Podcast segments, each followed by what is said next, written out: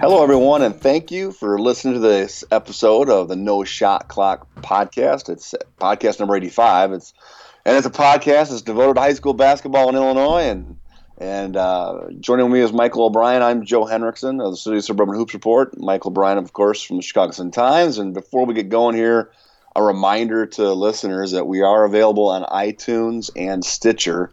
And if possible, please rate and review us if you get the chance as it does help people find us in the podcast world. And and Mike, we've got uh, to recap a really really busy weekend at, of high school basketball that kind of lived up to what we hoped it would. And we're going to take the you know the questions that have come in for us. We're going to do our two takes and uh, kind of do a little weekend review of, of what we saw over the past three four days.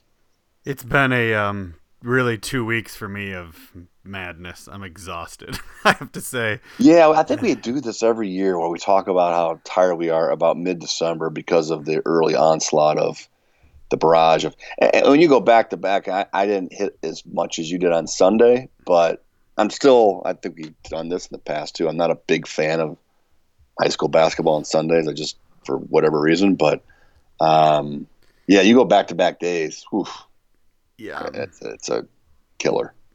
little beat day off here, and then we'll be back at it. It's actually, like, I think, a better week than you thought, Joe. Um, coming up, there there aren't a Uh, ton yeah, of I- games, but they're good yeah, ones. there's a there's a couple games Saturday that were intriguing, and oh, Friday's a little weak. It is, yeah. There, there's no standout game Friday, just a lot of decent ones. That that's definitely true. Um, all right, well, let's uh, start up with these questions. We've got pretty much the usual amount here, five or six or so. Um, I'll start up from Brady Roberts. He says, Mike and Joe, on a scale of one to ten, with one being not concerned and ten being very concerned, where would you rate these teams and why? He has a list, so you. Well, I guess we'll just start going through it. Um, Brother Rice, how concerned are you about them, Joe? Uh, after watching them, so one is the not concerned, right? Yes, so yeah, I'd say a six. I mean, I, I you know, I, I watched them for the first time, or no, I'm sorry, the second time, and they, it, from the first time that I watched them, I think even though they lost, I thought they looked better. So that, that's natural from Thanksgiving till till now, but they did lose the game that we watched them. But yeah, I I, I think, um, yeah, I mean, I, I, Marquise Kennedy is just so good, and and he's going to carry them. But I think their pieces. Remember, they lost six of their top seven scores from a year ago, and you know, I I, I really like the sophomore Luke Mustakis. You know, I, he he stepped up big for Brother Rice in that loss on Saturday. But uh, yeah, I, I could say six. Yeah. You know, I was there, and I was I watched the end, maybe the fourth quarter, but I had to write during the first three quarters. So I don't feel super confident on giving out my opinion on Brother Rice yet. They are on a three-game losing streak. Three good teams though. They've lost to St. Rita, Providence, St. Mel, and Uplift. Um, have a nice win against Lincoln Way East earlier. I, I think we had two different opinions on Brother Rice. A little bit. You had him in the top twenty-five preseason.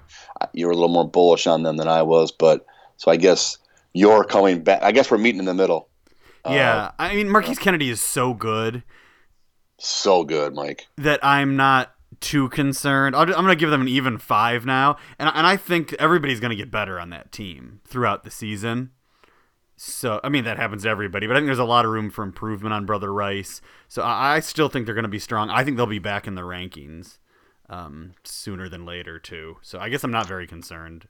They've got a great coach and Marquise Kennedy and some other guys who can play. Um, this next one is interesting though. Carmel. uh, one or two.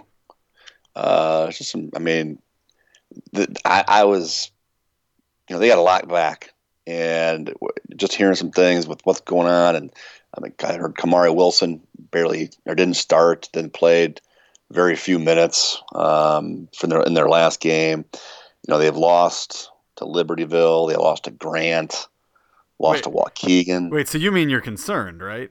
So Oh would- yeah, I'm sorry. I 10, get these numbers 10. mixed up. Yeah, See, ten is the concern. Yeah, let's go nine, ten. Okay. My fault. yeah. Yeah, Nine, I, I'll give them a nine. Very concerned. Yeah. Um, There's obviously some some things going on there. Yeah, they've been puzzling. Um, it isn't. I mean, they lost to Waukegan at Waukegan, but it was by 24 points. So that that's concerning. Um, also, really close game against Nazareth this week, just by three points. Maybe that's when Wilson didn't play. And Libertyville, that Libertyville loss is bad, but Libertyville's also been a confounding team. They've lost some games they maybe shouldn't have, beaten teams they shouldn't have. I don't know what's going on with them. So yeah, I am. I'll give it like an, an eight. I am also very concerned about Carmel. Um, next up, Deerfield. Yeah, I, I was I, Deerfield. I thought would contend for that conference championship, and they still could. They got a big one. With, I think they play Glenbrook North this week. Uh, but yeah, I'll, I'd say a, a, six or a seven there with Deerfield compared to what I saw. You know, guard play was going to be huge for them. They are very big, very tall. Uh, obviously, I've not seen them yet this year, but just by going by scores and kind of where we're at, uh, I'll give it a six. Yeah, I mean, they started out 0 and 4. Yeah. You know, you know, they didn't play any bad teams. They don't have any bad losses. Uh, those were all kind of respectable teams, and the scores were. I mean, if I look at it, they lost to Lake Forest Academy by two in overtime, Mundelein by two, Warren by four. Uh, so, yeah, I, I, I, just we'll see. I mean, I, it's early; they can still contend for that that conference. Yeah, I'm gonna say about a six or a seven too. They're three and four right now, and guards. When, whenever we mention that we're worried about guards, we're worried. Period. Right. About you, that's not great. So I'd be worried about Deerfield. Uh, next up, Farragut. I think they are who I think they were. So a five, I guess. Um, I didn't have it. You know, I know another team you had your preseason top twenty-five. I didn't think quite quite as high of. Uh, they got a big win, obviously, this weekend, but I, would say a five. Yeah, I'm actually real high on Farragut now. Um, uh, Demetrius Schaefer, they're six five big. It's only a broken finger, so he's going to be back fairly soon. It sounds like, which is huge for them. And they, wow, they had some young guys who played really well. Um, Malik Williams, tiny sophomore guard, was just a defensive monster. I mean, I think RB was like six for 30 or something from three point range. And, you know, obviously they just did not shoot well, but Malik Williams was just hounding the perimeter like a madman the whole game. He was really impressive. So were both of the freshmen, um, McQuan and Mikel Jones. They're about 6'4, 6'5. Derek Clark, who's like a 6'3 sophomore with a weird body, which Farragut seems to get a lot of times. I did. There's a lot of youth on that team that played really well already. You know, they got smashed by Young, um, running clock. So that I mean, that's obviously not great. And then they lost a close one to Orr. Then this win against RB. I think they're going to be back in the rankings. Um, Aaron Strong didn't play real good in the um, RB game and they still won. So that's also a good sign. But you know they're young. They're an awful lot like uh, who were we just talking about? Brother Rice too, with a lot of these guys. But I yeah I, liked what I saw. That was a really big win for them. I think the game was like delayed by an hour. The RB game. Yeah, that's kind of garbage. Yeah, so and I'm guessing that helped Farragut more than RB. Yeah, they're kind of used to the the madness. But yeah, I was impressed with a lot of these young kids. Gosh, it's too bad Reggie Strong is not on that team, or yeah, big loss. I mean, that's yeah. a. It's uh, all right. Next up, Hillcrest. I don't really have any concerns. I think two. I mean, I I, I think they're just going to be fine. Yeah, I, boy, I thought they were going to pull out that Kenwood win. Um, yeah, I'm not concerned about them at all. You know, Dylan West is continuing a really high level of play. You know, they had a nice win against Richards over the weekend, even though they did lose to Kenwood and none of their losses. I mean, they've lost to Bloom, Marian Catholic, and Kenwood. This is. And I will. I will uh, say though. I mean, and you are a big proponent of this. If we start talking on our rankings and we talk about our our buy and sell, our stock report that we do, and at some point though, they're going to have to get a win. Yeah. Uh, you know, they, they've placed three really good teams, really good teams, in Bloom, uh, Marian Catholic, and Kenwood and they've dropped all three. Richards is probably their well, Thornwood and Richwoods or Richards is probably their two biggest wins. But yeah, they're, they're going to have to come up with a marquee win here at, at some point. They'll, they'll, have their opportunities. Um, yeah, so I guess my number would be maybe a three or four. Um, Kenwood up next, who they beat, uh, or sorry, who beat Hillcrest earlier. They are uh, seven and two now, I believe. Really close loss to Waukegan. I, I learned something I did not know. Um, the RB loss was without Artis Stapleton, which that's their best player. Um, Correct. So that's kind of huge. It kind of it, it kind of put into context, you know, the why Was was hurt that game? or- Yeah, it sounds like something was up. Um, so yeah, he did not play. So that that that kind of changes everything for me on how I'm looking at Kenwood. I mean, I really like. I think you know, Siri Lewis is still feeling it out. You know, he has moments where he's kind of dominant, and then you know he'll disappear for a little while. But man, Lamont Johnson is a monster on that. Team. Yeah, he gives them some energy, some some feistiness and toughness, um, and a little bit of scoring. So yeah, I mean physicality, and uh, brings all that to the table for them. Yeah, I'm not worried about them at all. I'm higher on them than I was in the preseason, actually. So Yeah, I'm about I mean two or three. I mean, I, I'm not no. yeah, one or two for me. Naperville Central next, a team I have not seen. Saw them Friday, and we'll put that as a ten. Uh, okay. the the winless Red Hawks. I went and saw a couple of you know Chris Conway, their junior prospect, and Yeah. uh, yeah, that that is a. Um, I don't know if I can bring that train back on the tracks because it's it was ugly and uh, defensively, offense, any way you look at it. So they they were a team that was expected to contend for the DuPage Valley Conference. It's a five team league now, and they are 0 6 or 0 7. So I I it was it was a mess. So yeah, I'll, I'll put a, a ten on that one. Notre Dame, they are five and four. I, I believe Joe was at. Yeah, I'm sorry. I'll be a ten with Joe on Naperville Center if you cared about my uninformed opinion. But uh, Notre Dame, uh, I think Joe saw them lose to St. Lawrence yesterday. They're five and four. Yeah, normally you would say, all right, it's five and four, high expectations. I had them in my preseason top twenty-five. I can't remember if you did. 25, Uh, yeah. 25 yeah so you would say oh they must be a you know 8 9 i mean you could clearly see they're not in sync especially towards the end of the game they're young so you can't you combine a couple of factors one they're young and two i think coach Clancy, kevin clancy said they've they've had like seven practices all together so far because of that football run and, and different things so I- mean you know, I, I, I'll put a little bit higher, like a, at, at a five or a six. Uh, but I, I still think, you know, I don't think they're going to contend with the upper echelon of the East Suburban Catholic Conference, but they're gonna they're gonna upset somebody, and they're going to be a dangerous team. Christmas on, and I, I really believe that because Troy D'Amico and Anthony Sales, whew, they are they're two special sophomores, and they they played really good, but again, they just weren't completely in sync. And uh, but I, yeah, I, I think they're going to be fine. But I, there's a little bit of concern just because of the start, but not as much because of the things I, the factors I talked about. Yeah, I, I'm pretty concerned about Notre Dame. You know, when you do these concerned things, you know, Hillcrest and Farragut, you know, they're 3A teams. And, and I think they're both 3A teams that could be in a sectional final. Whereas Notre Dame, they're a 4A team. And I don't think we're going to see them in a sectional final from what we've seen. I'm, I'm a little worried. I thought they'd be a little further along at, at this point. So I'm going to go like six or seven.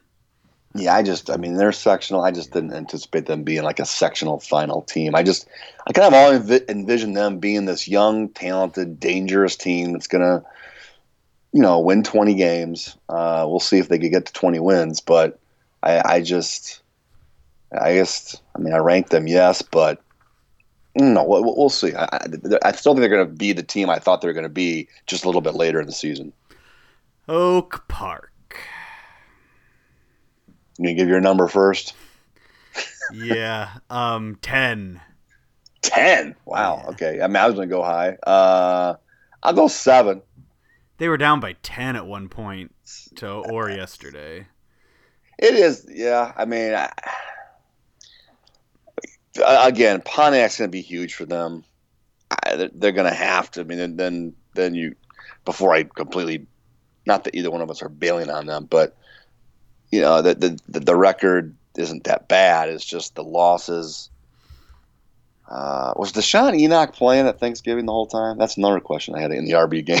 No, I But- think he was gone for the RB game, but I believe he was back for the Fen. Was he back for Fenwick? I don't remember.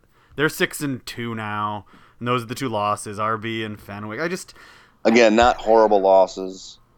Beat St. Rita, beat Orr. Beat Orr, yeah. So I mean, ten, ten's a little high, don't you think?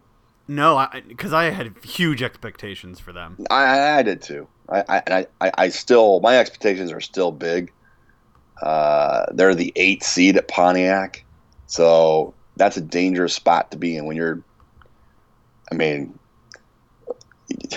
you go and play the one seed, obviously that second round, so they could be out of our out of our holiday tournament world quickly. Um, you know, but uh, opportunity for them to kind of reclaim some of that preseason hype. They they're the eight seed at Pontiac. They were the ten team in the preseason Super Twenty Five. So is Pontiac that good, or is Oak Park? yeah. I mean, that's why I'm concerned. Combination of both. Yeah. yeah. I, yeah, I mean, you you put it at ten, I put it at seven, so we've got some concerns. Uh, Riverside Brookfield. Uh, three or four. I mean, they're going to roll through their. I shouldn't say roll through their league. Aurora Christian is going to be a, yeah. A, dogfight with them. Uh, the problem is going to be that sectional. You know, that's going to be a bear of a sectional. And but I mean, this is a twenty. I think it's a twenty plus win team. They're going to be one of the top two or three teams at the York Holiday Tournament. You know, in, in December later this month. So, you know, I don't have a ton of concern. I think they got they're senior dominated. They got good guard play, and they're very balanced. So, not not a, and I'm sorry that that delay thing. It's just uh, you're in a routine. You're ready to roll, and you have an hour wait. You know, I, I not that the loss is a loss, but uh, that's not really conducive to to everything you're trying to do uh, on game day. Yeah, I didn't. Um, I clearly saw their worst performance of the year. Um, it wasn't real great. Uh, but I didn't have super high expectations to begin with, and then they kind of shocked everybody with how quick they got out of the gate. So i will just give it a five. We'll see. Um, uplift. Nine. Eight or nine. I, I just, I just see too much of the same stuff, Mike, from past uplift teams. Uh, I, I still Marquise Jacobs is still a, a, wild card to me for being who he is as a player and a star and uh, capable of carrying a team. I, I, just, I really worry about this team going forward, especially trying to do some of the heavy lifting they're going to have to do in the public league. Yeah, it's you know, this is a team I've seen a few times now, and um, yeah, I would have thought. I mean, they'd be 0 6 without Marquise Jacobs, um, for sure. They'd have lost to Mather. they only won by six with him. Um, they did not have DeAndre Vortis for the loss at Lane, which is a big piece for them. But I mean, yeah, I expected to see more. I'm very concerned. Probably a seven or eight. I still have kind of some hopes that they will figure it out, but these guys aren't that young, you know, and they're not inexperienced. You know, Italian Brown and DeAndre Vortis, and they just it's not quite there yet. They're clearly totally dependent on Marquise Jacobs' heroics, which is bad. Um, West- Italian Brown, he picked really. I really liked Italian Brown, by the way. He he he, he was terrific on Saturday in the uh, in the game against Brother Rice. Against Rice, yeah, and he, he needs to just be more consistent with that because you know I've seen him have a very good game this year, but I, I just I don't know what something's not clicking with Uplift at this point. Um, West Aurora, same thing, seven or eight. Uh, uh, the Mark, I don't want to pick on Marquise Walker, but the the experiment has not gone great uh, the last couple years, and, and I don't see it going great right now. Um, not granted, this is not a extremely talented West Aurora team, but they've got pieces that are that are good enough to, you know, they're an eight nine game in that Pontiac Holiday tournament. Uh, they are going to win a, a bad conference in the Upstate Eight, uh, and you know I just have some concerns about them be- beating anybody of real relevancy. Yeah, I'm not. I wasn't super high on West Aurora. They're actually a little, little bit better than I kind of thought they might be. Uh, they've lost to Oswego East and Bloom. They've beaten everybody they should have.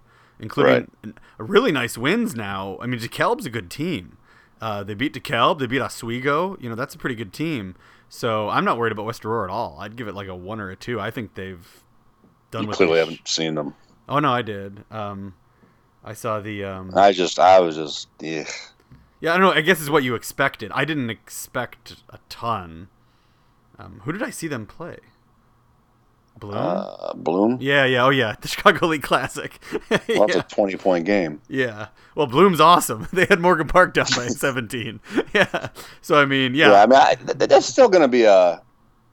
I, I just don't trust them as a team that's going to make a big push. I guess you know, uh, could- they're still going to win games. They're still going to push towards twenty wins. They could knock off Oak Park in that first round of Pontiac. Well, since we gave Oak Park a, yeah. you gave them a ten and I gave them a seven or eight, then yes. Uh, which, look, I got some high numbers there for me. Oak Park, West Aurora game. yeah. There you go. It's a 9 p.m. I, that's like that's the best game at Pontiac in the first round, and it, it's the 9 p.m. game, which is by then I'm I'm dragging severely.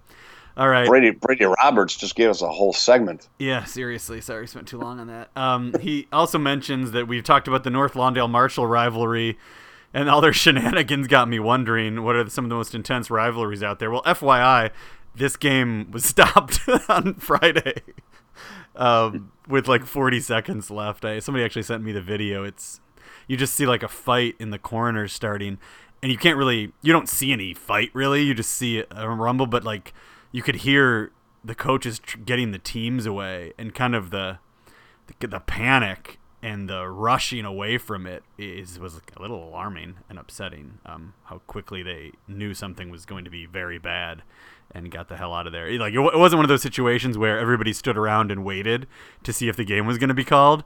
They they im- immediately ran away. Both teams. It was like they knew that they had to get out of there immediately, and it was a little scary. Um, so yeah, that there that rivalry. I don't even know if uh, rivalry is not the right word for North Lawndale Marshall at this point. it's um, a dangerous uh, game. Top rivalries now, Joe. Uh, I mean, Morgan Park, Simeon, New Trier, Evanston are probably the most Oh, relevant ones. Adam Miller and the Four Blind Mice. That's that's revved up Bogan Morgan Park now. So, uh, I, I will say that I think because I like when rivalries mean something. You know, I mean, I mean, Brother Rice Maris is terrific, but that one's not going to be a whole yeah, lot this year. Maris is a little down. You know, Brother Rice Maris. New Trier Evanston though is going to be that's going to be fun because they're they're both they could meet. You know, in, in a sectional, and those are two rivals that are both ranked caliber type of teams, and it's probably the best one out there in the, in the suburbs right now. Uh, North Chicago and Waukegan is pretty great. Yeah, Um, I Yeah. always enjoy that. That the, the the people care, not just the teams. Um, so that's a ton of fun. Also, we're kind of lacking though, though. So you know what I mean? We're kind of lacking some really good rivalries with, you know, like East or West Aurora used to be awesome, the, the best, and it's ugh, nothing now uh, because of the where East Aurora is as a program. Yeah, that's not great. Um, I mean, I don't know. I read it in the paper today. Joliet Central and Romeoville has become quite the tussle. Um, that's one that's really building six consecutive overtime games, which is insane when you think of it. They've already played two overtime games this year. Um, There's a lot of back and forth there. Mark Howard it was a steal. He played for the Steelmen. There's been some, you know, kids moving around over there, so there's some passion in that one. That one's definitely growing. Um, the western suburbs, like the Lions, Hinsdale Central, you know, they're just not good Right. um, because that's a great rivalry. Oak Park Fenwick, you know, is happening. Um, down south, uh, the HF Marian game was great again this year. That does not get enough credit because it happened so early in the year, but that was a packed gym again with you know the fans chanting at the turncoat transfer that he's there. I mean that that was excellent. Um, what else? Any of more up north or? Uh, I think that's about Bolingbrook Romeoville, everybody was already talking about. I had about 17 people ask me if I was going to Bolingbrook Romeoville. Yeah, I did that last year. Which I don't think I'm It was- going, but That one was a dud. Yeah. and it's at the Bolingbrook gym, which, you know, not one of my favorites. So anyway, uh, we can better move on from Brady. Next up, I think it's this question is from Darian Binion from Kankakee. Um, and I, I guess it could be the father, but I think it might be our first ever question from an active player. Uh, he wants to know if he and his brother are one of the best backcourts in the state. We'll go best one of the best backcourts in the south suburbs. Uh, I can't really put it in the state. Yeah, the state would be tough, uh, but man, I will say, I'm not sure. Eh, as far as teams I've seen this year, those brothers controlled that game, set the pace, dominated. Yeah, you know it was just Rich South, but when I saw them, they definitely they controlled the game. Everything went through them, so they, they were definitely one of the more dominant pairs I have seen so far this season. And and Jaquan Jaquan Binion, the the five seven senior point guard, is he's our leading returning scorer from a year ago, and assists and he was MVP of every tournament they played in last year. So yeah, I mean he's he's a terrific student. He's he's fun to watch. He puts pressure on opposing teams, gets into a teeth of a defense. So yeah, I they're they're fun. He's uh, it is one of the better backcourts in South Suburbs for sure. Um, next up from Terry O'Rourke. He says, I cannot wait to see Danville at Pontiac. How do their sophomores rate with the best sophomores in the state? Well, Tevin Smith was is one of the top ten prospects in that class, and he was their sixth man for the most part last year for a very experienced team uh, at Danville. And from what I heard, he played terrific in the in the win over Bloomington. He had 18 points, 11 rebounds, something like that. So, yeah, he's he's one of the top sophomores in, in the entire state of Illinois.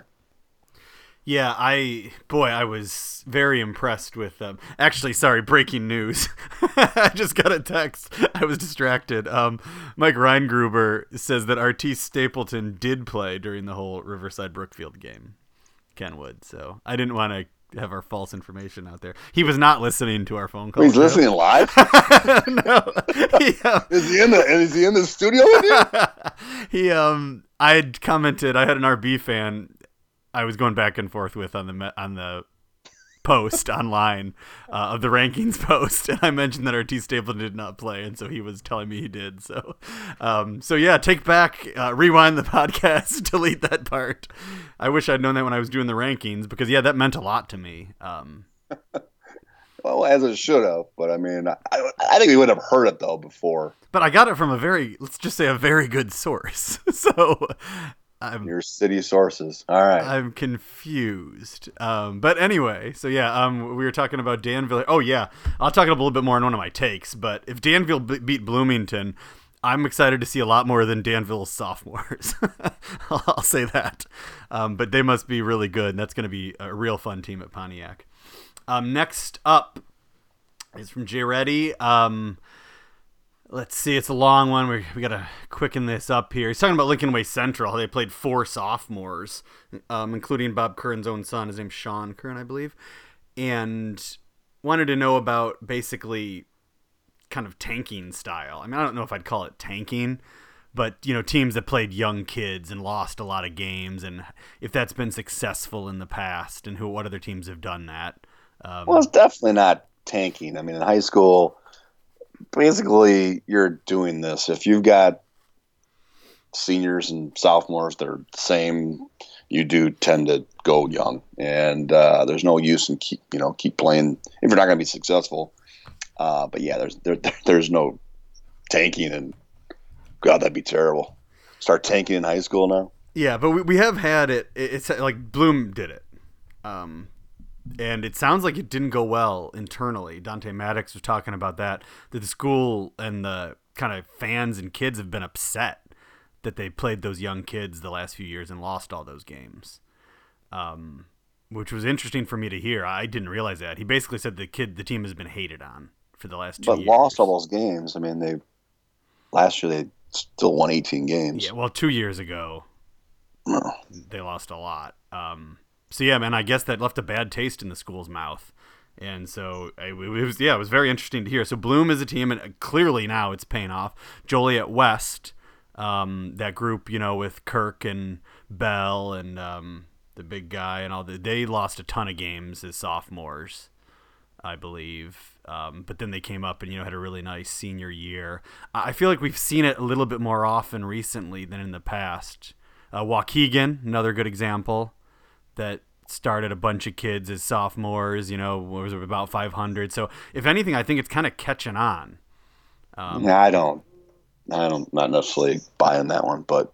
Do you I mean, remember I've, it happening I've just before? Seen it for, yeah, there's always, there's always in high school. It just seems like there's always these groups that come along and they they, they start talking about them in seventh and eighth grade, and they, you know, I mean, obviously it's more prevalent in the last 20 i mean i'm not going back 25 years because we've talked about this before that people didn't play freshmen and sophomores as yeah. much. It was a big deal to get brought up to varsity when you're a freshman and sophomore and now it's it's kind of the norm. So in that in that regard yeah i agree but i'm talking more like those like a group of them you know when you get that group that special group you try to keep them together and you know i i mean I, i'm sputtering here to come up with prime examples from 10 years ago or 12 well, years the ago. The only one I can really think of that's what I think it's happening more. Lincoln Park had that group with Michael Thompson that started young and didn't ever quite achieve the success. I have to go dig through my old City Suburban Hoops report copies. find yeah. Find these teams in my rankings where they went young, but uh, yeah, it is interesting, and uh, you know I've seen it have mixed results. Kind of goes both ways. We'll see how it turns out for Waukegan. But I think it predominantly always is a plus most of the time. Yeah. Oh, oh, 100%. I was just talking about how if they kind of a year of when they thought. go through the growing yeah. pains. Yeah, it can be rough. Uh, that, and uh, let's move on. Jack Lydon here. Um, it's funny he sent this after the podcast last week. It was a little late, but he wanted to know if St. Viator has a deep enough bench to keep up the high ranking. I think they rose a spot or two. Um, you know, they don't have a deep bench. They don't have much of a bench at all. You know, even all the starters, you know, aren't super. I will say, if there's one overrated thing in high school basketball, it's depth. I find it. I find it highly overvalued. You, you need two guys, in my mind, that can come yeah, in. I mean, yeah, if you got if you go down to a just the bare bones as your six man, yeah, I kind of get it, but. I don't know. I, I, I, get caught into it. The depth. I, I even say it, right? Talking right about it. The depth, and I don't know. I mean, it, it, I mean, it cost Joliet West, the, my the team I had so much hope for two years ago. They were not deep enough. They didn't even have that seventh guy, and it killed in that Bolingbrook game. You know, when Kirk fouled out. Um, so you, you, I think you do need seven. After that, yeah, who cares, really? Um, having ten awesome guys isn't much more help, you know, than having six or seven. Um, but man, Viator, they're so good. I, they no, they, their, their core is really good, and, and, and their junior group is going. They're they're going to get better as the season wears on. Uh, Kachera has just gotten back recently. He looked a little bit out of sorts, a little bit um, on Saturday. He's just going to get better, and then Jeremiah Hernandez and Trey Calvin. Or I'm sorry, you can't you can't replicate what they do for for their particular team because they are playing well together. They're feeding off each other. Uh, Trey Calvin is this unselfish star. Hernandez has taken his game to another level. So they've got a one-two punch that can really carry a team uh, against the elite teams. Yeah, and the supporting cast, you know, they might not be future college players or whatever, but they aren't making mistakes and hurting you.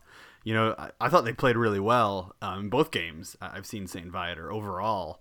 So and they've got a couple of guys. You mentioned college players. I know you're probably talking maybe Division One, but they've got guys that are going to be playing college basketball. Uh, in addition to Calvin and Hernandez, though. Um, let's see. Uh, is the football hangover a real thing? Jack asks. I mean, I don't know if it's so much as of, of a hangover as I mean, you just played a whole football thing. season. Yeah. Um, like Anthony Sales, Marquise oh, Irving, oh, you know, for at Hillcrest um, yeah, I, am sure it does take a little while to kind of switch gears and realize that when you're going up for a layup, someone isn't going to crush you necessarily. Um, There's But- a lot of things. The conditioning's different. Um, the, the timing, all of it. I mean, I, I, I generally if they go in deep into the football. and You got to get at least three, four weeks in. I think. Yeah, I agree. And some bigs I've seen that play like the line and stuff, I feel like their footwork is weird um, early from what I've seen. But anyway, yeah, I think, I mean, it's just kind of human nature. Um, last question here um, from Brandon. He was talking about uh, Devin Davis from Westinghouse, who is putting up monster numbers. He's been in the notebook a few times, cracked 30 a handful of times already. I have not, he asks if we've gotten a chance to see him. I don't know if you have, Joe, but I have not ever seen him. But Just wa- just watched uh, uh, Westinghouse Fenwick and Westinghouse Bennett on on uh, some tape, breaking it down. But uh, he's good and he, he can really shoot it. And it's a sweet stroke, elevates on his jumper, has a good feel. He's he's about 5'11", 5'10", 5'11", junior, and he can really play. So he's legit and he's worth watching and and uh, is on the radar of, of going forward as a, as a college prospect. Nice. All right. That's a short trip for me some night. Can head over there and see him. But yeah, I definitely been noticing that. Oh, that's exciting to hear. All right. Um, highlight of the podcast so far for me. Uh, all right. That took a ton of time, but we're going to roll on here. Two takes, Joe. I'll start it out. My first take briefly hit on the Kankakee group, but I wanted to talk about them again because I think, in a weird way, they might have helped me understand 3A basketball. It only took how many years? Eight, 12? um, I'm not sure how many years Yeah. it's been, but I, I figured out 3A basketball twelve years ago. She just asked me. oh, I don't want to hear what that opinion. All right, we won't we won't go. Yeah, Yeah, this Kankakee team in a four, if they were in a two-class world, would not be a team we spent much time talking about. Not to rip the K's. Um, I, am not sure they'd have been a much of a threat coming out of the south suburbs, and th- they'd have had a chance. You know, they'd have been there. But in 3A, they are a legit threat for Peoria. Um, you know, I knew about Jaquan Binion. Joe talked about him and TJ Wicks. Um, Darian Binion, the, the player who sent us the question, has improved so much. I honestly don't even remember him from the game I saw last year. And he was better than his brother. He's much taller. He's about he's at least six feet tall. Has been an excellent scorer. I think he's their leading scorer this season um, by quite a bit. So that's added a ton to that team to have that backcourt. And then Lavelle McIntosh. He's a 6'3", 6'4", junior who is really an excellent post player. You know, kind of that wide shouldered, undersized guy in the post who likes to play the post. So you got him kind of as the rock down there, and that allows TJ Wicks to b- mm, play more of a you know small forward type position. He had a couple threes in the game, and they just they've really Chris Pickett he's figured it out somehow. The coach, this team. It, it, all, wasn't quite there last year. There, it seemed to be maybe some chemistry issues, and there was kind of a weirdly negative overall feel around a talented team. That's gone they, these guys are together. They were so unselfish, always making that extra pass, and it was a really impressive performance against Rich South. The community was out there watching the game.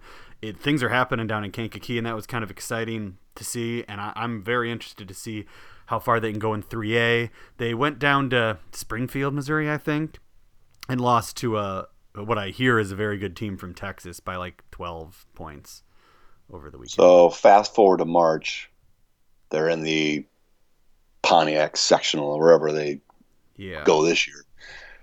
Marion Catholic, Hillcrest are clearly probably the top two teams. Yeah. Is Kankakee knock one of those two off or both off? I, I like. I would. I think the Hillcrest game would be very close. Marion, I'm pretty high on. I think that's going to be tough for them. You know, they lost to Bloom by eight, I think, and that's closer than a lot. So, so yeah, I think I think based on that Bloom game, you know, you've got to be pretty high on them. They're going to have to improve. TJ Wicks is going to have to become more of a dominant force than he was in the game I saw, because you know Martise Mitchell and all. Uh, Yeah, I think they've got a chance to win one of those games. Because last year I remember they were the one seed and, Hillcrest was the two. Yeah. And their and their um, and Hillcrest got upset by I think it was Rich East. Rich. East, yep, yeah. yeah. All right. Um, my first take is it's, it's not so much as a take; it's just kind of a going down memory lane.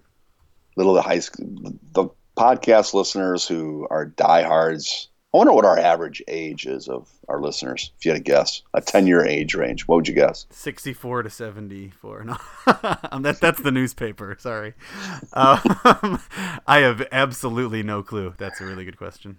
Uh, because I think a lot of people will remember Eric Anderson, and you know, I, my my time of watching basketball, I still believe the 1980s was the was the best that I've ever you know, just the mystique about some of those teams, the amount of players that came through. A's were awesome, and Eric Anderson.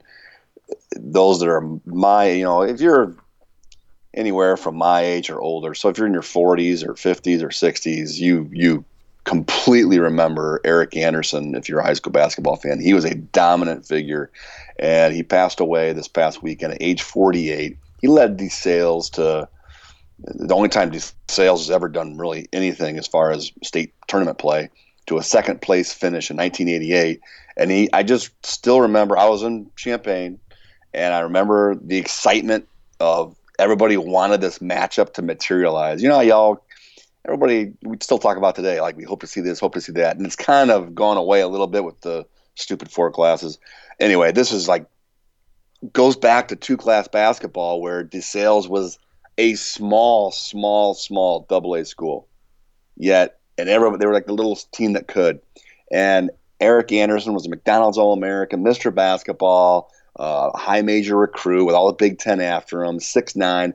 And I still remember the excitement and the anticipation of everybody wanting this Eric Anderson, LaFonso Ellis state championship game matchup and 88 well i guess that's 92 or 30 years. That's that's crazy to think. But and it materialized and they both did they, they didn't disappoint. East st louis lincoln beat desales in the championship game. They both had 20 some points and double figure rebounds. And uh, so instantly when i heard the news this morning that eric anderson passed away at 48 this past weekend i i, I just wanted to kind of make you just think about what high school basketball was like and then the number of people. We are just talking about Kankakee. Chris Pickett sent a tweet uh, back to me about how he knew Eric Anderson since he was 14 years old, and you know because he was he was a city kid, and and um, it's just a, a sad sad day, yes, but it also takes you down high school basketball memory lane and how great of a player, a dominating player. He'd be the number one player in Illinois right now, you know, uh, if he were playing today. Uh, went to Indiana, was a star, so just a little bit of a, a look back and a tribute to one of the great players in high school basketball history in Illinois, Eric Anderson. Yeah, that was first news I heard when I woke up this morning. Which uh, that's too bad. I did not see him play. He was before my time, unfortunately. um, my take here, a little weird, I guess. Um, but I'm thinking about uh, March in uh, Central Illinois. Uh, I, I, that Bloomington Leo game over the weekend was just spectacular there were a lot of spectacular games, but that one, I, I, thought I was watching two teams I'm I could very well see in Peoria in March. You know, Leo clearly is the two way favorite. I don't think there's any doubt about that. A heavy favorite, I think. But Dan, or, or sorry, um, Bloomington. Um, Bloomington was, boy, you know, Chris Payton obviously is a monster, but they had the other bigs and other. They just they really blew me away. I saw a little bit of them against Chaminade. I was you know writing during that one. Um, at the Chicago Elite Classic, which was a huge win for them. And they lost to Danville by three points uh, this week as well. They're, they're both going to Pontiac, but they are also both in the sectional wherever it happens to be held. Um, it was a Pekin last year with Belleville West. So you're looking at a top three in that sectional of Belleville West and EJ Liddell, Danville, and Bloomington. I'm not sure we're going to have a sectional in this area with three teams that good. And it's going to be really difficult, I think, for Belleville West to get out of there. Harder than we thought, or definitely harder than I thought. And it might, as the defending champs and you know possibly the best team, they are definitely going to have a dogfight getting to Peoria. I think. Yeah, I mean, then they you know you get through Danville and Bloomington, and then go play in the ISU Super Sectional. Uh, Belleville also has to. The underrated part of that is they always have to travel, uh, and those are not easy trips you know wherever they end up going. So, yeah, I, I, I guess Peyton had I think 38 points in the game against Danville. Oh, so he, loss. So wow. he must have been a monster. Um, so yeah, I mean those, those are it's gonna be that's what's gonna make Pontiac pretty fun too, just oh, to have Bloomington and Danville, yeah. and kind of seeing what you're saying in you know matching up against the Chicago area, some of the Chicago area powers. Uh, my second take is, you know, the the shootouts have become the norm, and the events are meant to attract the best teams and the best players, and a lot of times they don't live up to it. You know, and we don't have the the marquee, high profile, superstar national players that we've had you know, in past. You know, I, I, think back to some of the great moments in high school basketball, and they involve the shootout. You know, it's whether it be Quentin Richardson against Corey Maggette in 1998, playing up at Welsh Ryan Arena, and uh, Evan Turner and Derrick Rose when they went at it. Uh, Jon Scheyer took on Greg Oden. Um, you know, Jalen Brunson and Tyler Ulis face each other off in, in my When Sides Collide shootout. You know, we don't have those names, but when this weekend I went into it, yeah, excited. I thought it was going to be good, good matchups. All all our in-state teams kind of battling, going at each other. But man, did the did the performances, the individual performances, you know, the you mentioned the games were really good, and they definitely were, Mike. But the individual performances were terrific this past weekend, uh, and that's what I came away with. You know, Marquise Kennedy. We talked about Marquise Kennedy, and I don't have their point total. I'm 30, 36 or 34, but I mean, he looked a part of and I kept saying, you know, Loyola got a steal with both Tom Welch and Marquise Kennedy. But he, I mean, he's a he was a borderline high major prospect, and he looked the part of a high major. He was the best prospect on that day uh, at that event, and you know, he, he was just terrific. You know, Keyshawn Williams of Bloom was terrific, uh, a junior, the guard. Morgan Park or Adam Miller had 31. Um, Jerry Jeremiah Hernandez, the best I've seen Jeremiah Hernandez play in four years. He was engaged. He was he was playing hard. He was impacting the game in multiple ways. Uh, I think he had 36 points. Ray J. Dennis, the Oswego East sharpshooting smooth guard, headed to Boise State. Little quiet, little slow start, and just erupts in the fourth quarter with 26 points. Finishes with, I think he had 32 or 34 points uh, brought them back from double digits down, and and I, I, was just kind of blown away by the performances, individual performances, particularly in that that first day uh, of the Team Rose uh, shootout at, at Mount Carmel. Yeah, boy. The scary thing for me about the Jeremiah Hernandez performance was that was the second time in a row I'd seen him do it. I thought maybe on Sunday when I saw him, you know, last Sunday, that was going to be like a, a one off. but then he did it the next game. He has apparently just kind of moved up a, a whole level.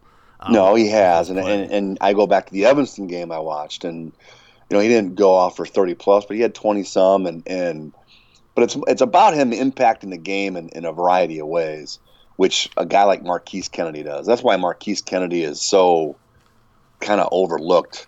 I mean, we all know he's a star, but I mean, as a prospect, because he impacts the game defensively like I, I, don't remember many guards that, that do what he does, from block shots to steals to getting down in a stance and, and defending. And he, he, was one of the few guys that day.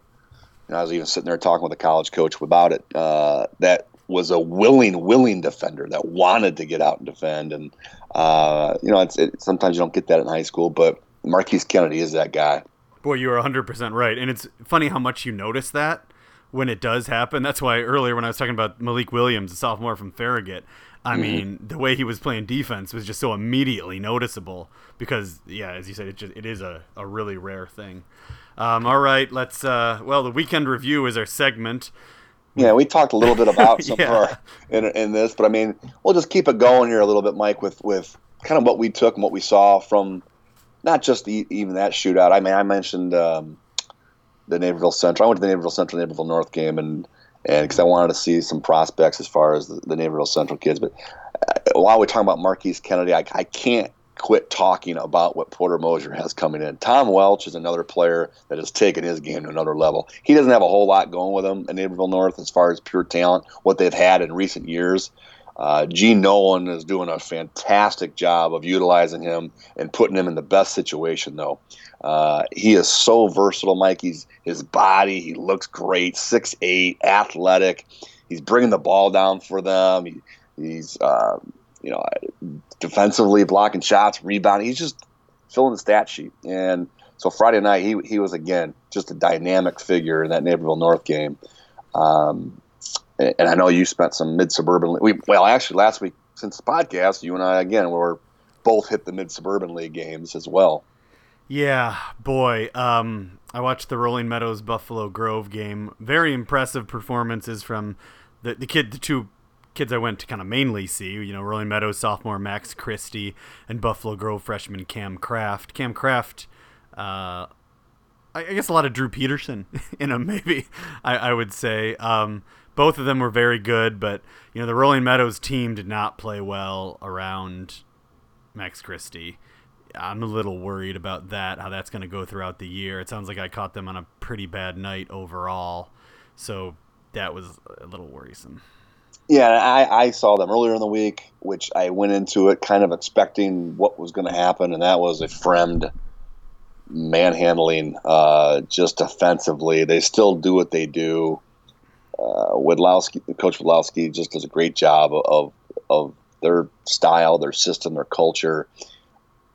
Fremd is the best team. I mean, I haven't seen Schaumburg, but I, would be hard pressed to think that anybody in the mid suburban league is better than Fremd. They just kind of took apart, did what they wanted uh, in that Buffalo Grove game, and um, took him completely out of the game too. So, uh, yeah, I we've had some you know good prospect teams, good Fremd teams, but I don't think there's a team in the mid suburban league. Uh, I've spent a lot of time here now with Rolling Meadows, Hersey, Fremd, and Buffalo. That's the most mid suburban league action I've seen by December 10th in a long time, and and I just think it's kind of going to beat up each other, and and there's not a Fremd's best, but they're not anywhere near what they were that year that they went undefeated. Yeah, uh, my biggest, I think, th- we have to mention how that Bloom Morgan Park game, such a statement from Bloom.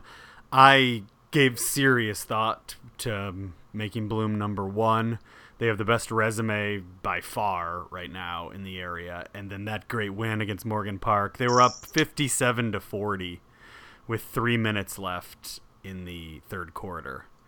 Just they were running Morgan Park out of the gym. At that point, the game really changed. Uh, Dante Maddox, the Bloom coach, referred to it as rugby from there on out. Uh, Morgan Park just really got physical and mucked things up, and the referees didn't know how to handle it, and it turned into just a massive free throw shooting mess of a game after that. And it, Morgan Park did manage to get themselves back in it um, and made it closer, but it almost made it more impressive that we saw Bloom straight up outplay them basketball wise, and then we saw Bloom handle kind of the mental aspect of it at a no, high, they, in a high level shootout. Yeah, they were ultra impressive, and everybody was high on Bloom coming in the season. That's why they ranked where they were. They they they have Division One talent.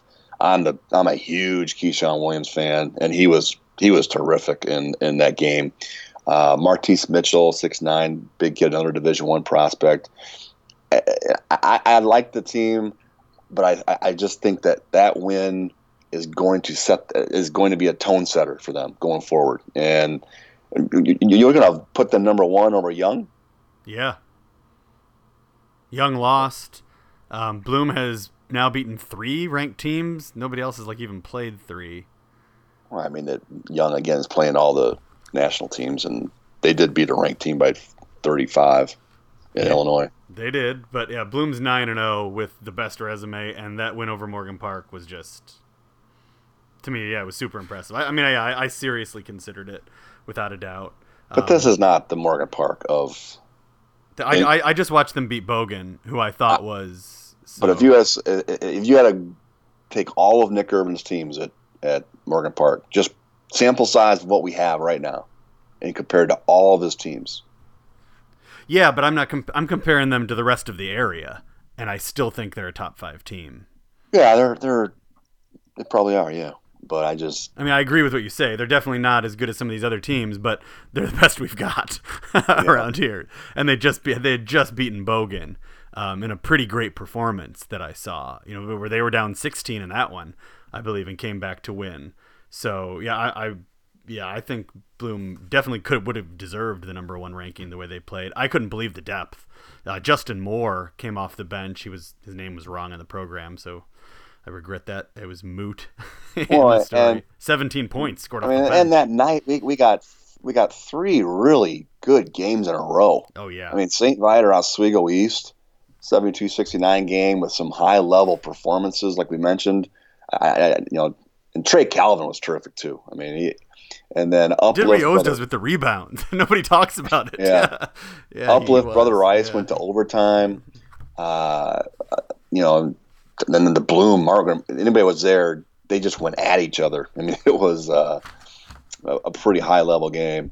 And then, uh, and again, I, I, went to see Notre Dame and St. Lawrence. We haven't talked about St. Lawrence really at all. I got them featured a little bit in some in, in my column this week, but keep an eye on St. Lawrence, man. I mean, they, they, they got some scoring pop on the perimeter. Jeremiah Williams, who Mike and I have both talked about, you know, is really evolving into a pretty special player. He he he fills a stat sheet.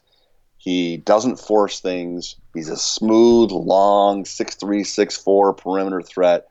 Uh, they don't have much size. That could be a problem. I mean, they don't six three is about it for them, but they have some some really good offensive pieces, and you know their three best offensive pieces. Lance Jackson's a senior, and he, he's rock solid, steady guy for them. But their three kind of biggest offensive pieces are juniors, so they're one to watch.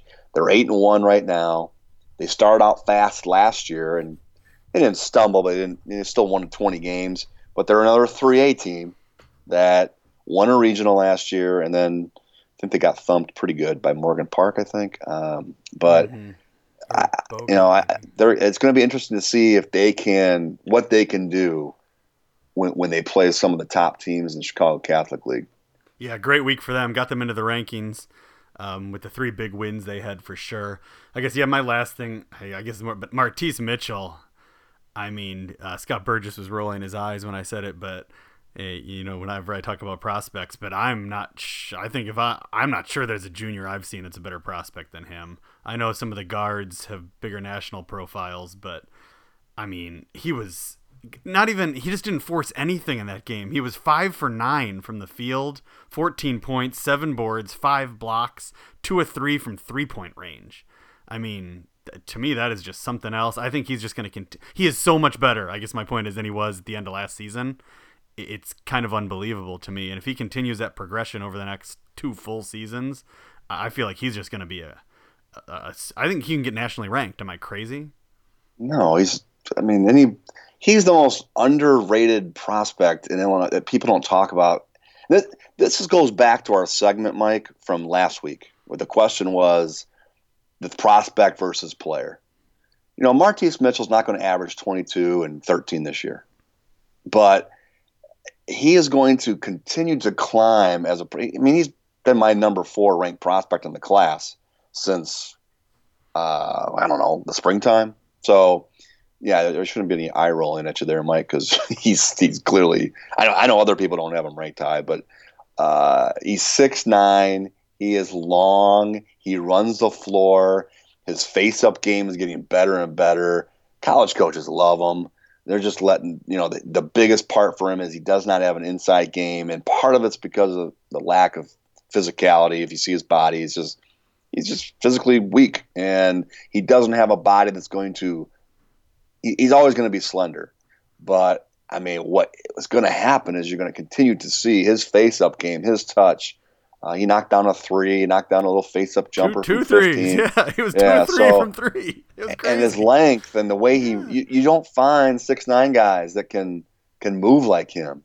So yeah, he's he's my number four ranked prospect, and in, that class behind Adam Miller, DJ Stewart, and Tyler Beard. And you know those first three guys are all ranked by somebody in the top 100. It wouldn't be a you know a stretch to say Mitchell between now and July you know, were to sneak into that top 100. I mean, it might be a little bit of a reach, but you don't. The way big men develop is is yeah. crazy. I mean, you just don't know where where they're going to be three months and six months and nine months. So yeah, I and I got Martise Mitchell as the fourth best prospect. Keyshawn Williams, another guy that not many people have ranked super high. I've got him as a sixth ranked prospect. He's got a gear and another level athletically. He does things in the class in this class that other guys don't do in the class from an athletic standpoint. So, you know, I, and you know, I love them both. So they're both in my top six. Yeah, athletically, he and Chris Payton were the two guys who it might just be like that one movement, like that one thing Keyshawn Williams did with like the the fake when he went up on the uh it wasn't well, a dunk. He, I think it was just a layup. Yeah, but yeah, yeah. You thought he was going to dunk it, and he yeah. ended up. oh man. Yeah, it, uh, but he, he he can turn the corner like really not very many guys in this class can. Even that some of the guys at the top of the class, yeah, aren't as athletic as as uh, Keyshawn Williams. It was, uh, if you can't tell, um, the, the Bloom performance was something else, and yeah, because because and we haven't even mentioned the fact that you know all four of their juniors took turns impacting that game. Yeah, you know, I mean Dante Maddox Jr. is a six two kind of combo guard scorer shooter. Uh, you know, he was good, and, and Donovan Newby was had big moments in that game. So all four rose to the occasion, and, and really were the story of the of the weekend and it helped make that shootout. You know, we had the big individual performances, but then to see a team arrive like that, you know, and, and establish themselves over a dominant public league program just rounded out the night and the day. And it, it was kudos to Team Rose, Mike Oliver, Jarrell Oliver for putting that on. That was awesome. Uh, anything else you want to hit about the week, Joe? No, I mean just the just the fact that it, it when you have a weekend like that with player performances like that in games like that, it makes the podcast a lot more fun. it sure does. I guess we go east. Um, that was my first look at them, and you know that was a good game for sure. I I guess I, I don't want to say I was disappointed. I wasn't disappointed. I guess I was a little disappointed. I had what's the word? I had very high th- hopes for them, and I and I still do. Um, yeah. I, just think I expected a little bit more, and we saw it at the end. You know, Ray J. Dennis heated up, and they ended so well. I just wished I would have seen more of that. I guess the first three quarters. they're gonna have to figure out the, at the defensive end. They're gonna they're gonna have to become a little bit more testy and grindier on the defensive end, and you know they're gonna score points. You know, Ray J. Dennis is obviously a, a dynamic scorer who, you know, he can he and I've seen him almost be too unselfish yeah. in, in, in the past. Uh, you know, he, he is a very good passer and he does make people better. So that's a big plus for him. But he's also, you know, we saw him, well, he saw in the fourth quarter, he took single handedly brought him back 26 points. Sam Schultz is a big man who's very versatile. And so, yeah. It, Cam Battle I, didn't have the best game. No. They need more from him. Yeah, and, and I just think where they're going to have to find a way to, to, to beat the state's best teams uh, is on the defensive end.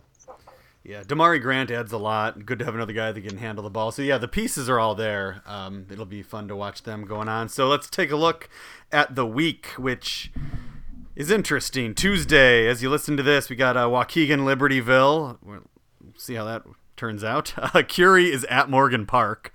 Oh boy. Yeah, Public League Tuesday. Curie yeah. at Morgan Park, Simeon at Bogan. And Simeon at Bogan, I at this point have no idea where I'm going. Um, I thought the Madeline Kenny was going to be helping out with a game, so we'd have both of them covered, but she can't. So I don't know. It's going to be a tough one. I might have to post a poll on that.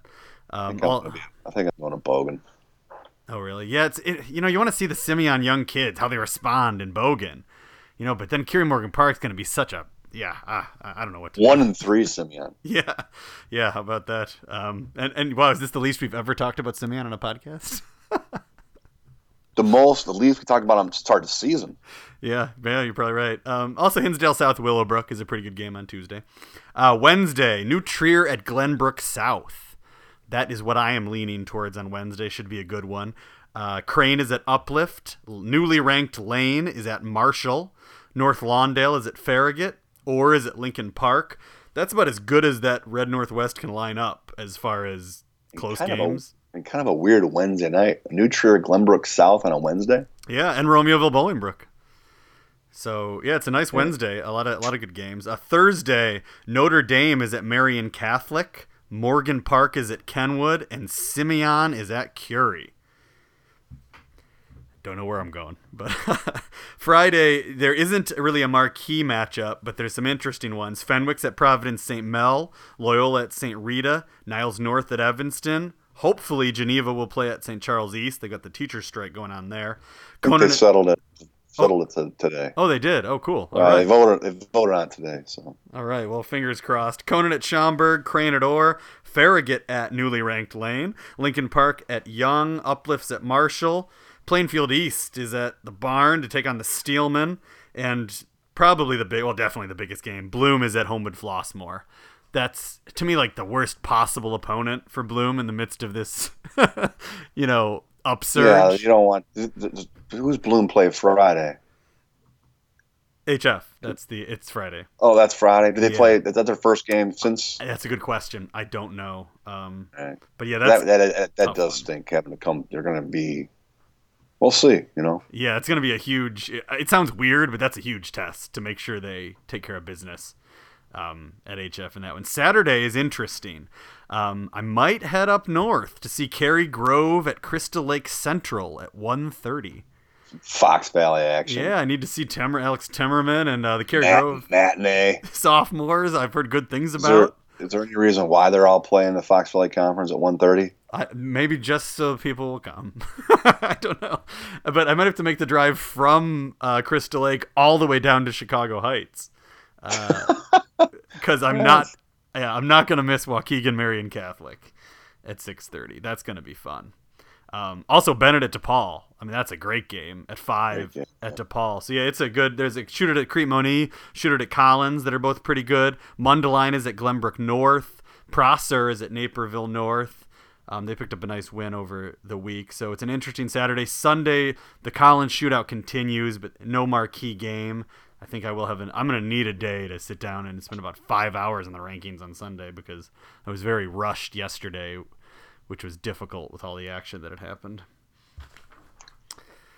So fun week. Um, and then the holiday tournament brackets are almost all out. Uh, not no York yet. I think that's Wednesday night that comes out, and the Dipper no one knows. Um, what's they have one? Yeah, uh, allegedly. I need to start asking some of the coaches what they've heard because no one is contacting me. But the rest of them are all up on the site. We'll get into that um, I think in two podcasts. But we'll be back next week. Uh, thank you for listening, everybody.